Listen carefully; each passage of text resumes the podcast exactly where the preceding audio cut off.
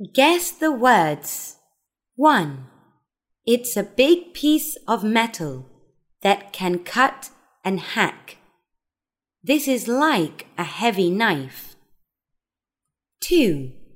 A flat, thick piece of wood for cutting on. You can put vegetables on this and chop them up. 3. A piece of metal that you can use for cooking. You can put food in this to fry. 4. It's an electrical boiling machine to make water hot. 5. This is similar to a frying pan, but deeper. You can make soup in this. 6. A long flat item used in cooking to move food around. You can use this to fry and turn an egg. 7.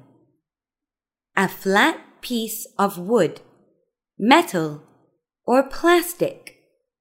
Food and drinks go on this, so they can be carried. 8. It can be used to put soup or food into a bowl. This is like a big spoon. Kettle, frying pan, tray, cleaver, spatula, ladle, saucepan, chopping board.